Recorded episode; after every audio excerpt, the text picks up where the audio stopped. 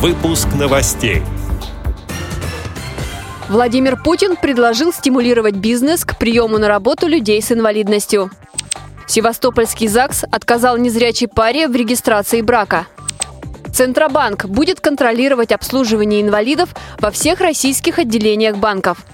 Далее об этом подробнее в студии Анастасия Худякова. Здравствуйте! Здравствуйте!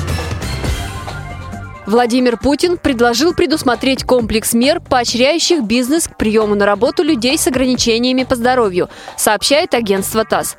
Глава государства обратил внимание, что из 33 тысяч квотированных рабочих мест для людей с инвалидностью используются лишь 11 тысяч и указал на необходимость оказания помощи в получении инвалидами высококвалифицированных специальностей, например, в сфере цифровых технологий. Снятие ограничений для работы, как правило, не стоит больших денег, а требует только внимания со стороны работодателей, подчеркнул президент. Следующий материал из Крыма прислали наши общественные корреспонденты Кристина Рябуха и Андрей Прошкин. Сотрудники ЗАГСа Гагаринского района города Севастополя отказались принять заявление у пары с инвалидностью по зрению. Инвалида второй группы Марины Пеньковой и инвалида первой группы Юрия Забаштанова. Вот что невеста рассказала об этом. Нам не показали и не рассказали на основании какого документа нам дают отказ, не дали письменного отказа. В придачу ко всему в течение порядка двух часов нас унижали, нас оскорбляли. А, Все подводили к тому, что муж не слепой, а недееспособный и не может отвечать за свои действия и поступки, что я обманным путем привела человека в ЗАГС с какой-то своей корыстной целью. А когда мы попросили все-таки письменный отказ, э, нам его не дали, потребовали написать заявление на то, чтобы нам дали этот отказ. И э, по истечении рабочего времени 18 часов нас выгоняли просто из кабинета ЗАГСа, когда мы отказались выйти без каких-то либо документов и письменного отказа, вызвали наряд полиции. Марине и Юрию удалось зарегистрировать свой союз в другом городе, в Симферополе. Редакция «Радио ВОЗ» связалась по телефону с управлением ЗАГСа в Севастополе, где нам сказали, что комментариев без разрешения правительства они не дают.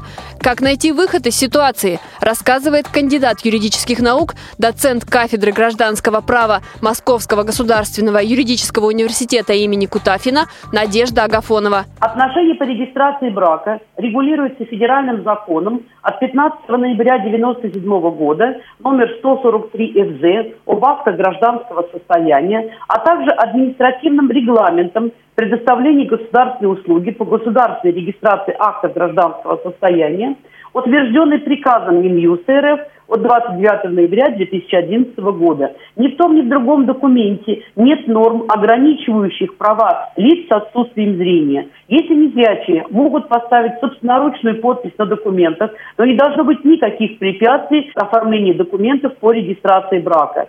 Если такие препятствия создаются, то необходимо, как поступили герои в рассказанной ситуации, обратиться в любой другой орган ЗАГС и зарегистрировать брак, а в дальнейшем обжаловать действия лиц, препятствовавших им, в Министерство юстиции, прокуратуру, а также уполномоченным по правам человека. Если незрячий человек присутствует при совершении действий, то требования нотариального удостоверения или заверения являются незаконными.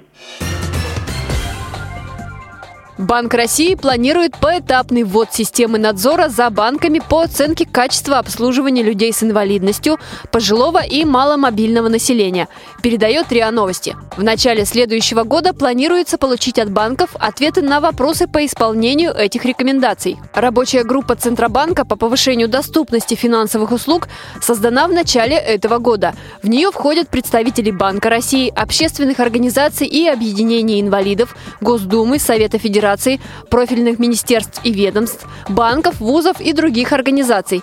Сейчас также готовится предложение по изменению законодательства России. В частности, представители Центробанка сотрудничают с рабочей группой Госдумы по доработке закона об использовании факсимили для незрячих граждан. Эти и другие новости вы можете найти на сайте Радио ВОЗ. Мы будем рады рассказать о событиях в вашем регионе. Пишите нам по адресу новости собака ру. Всего доброго и до встречи!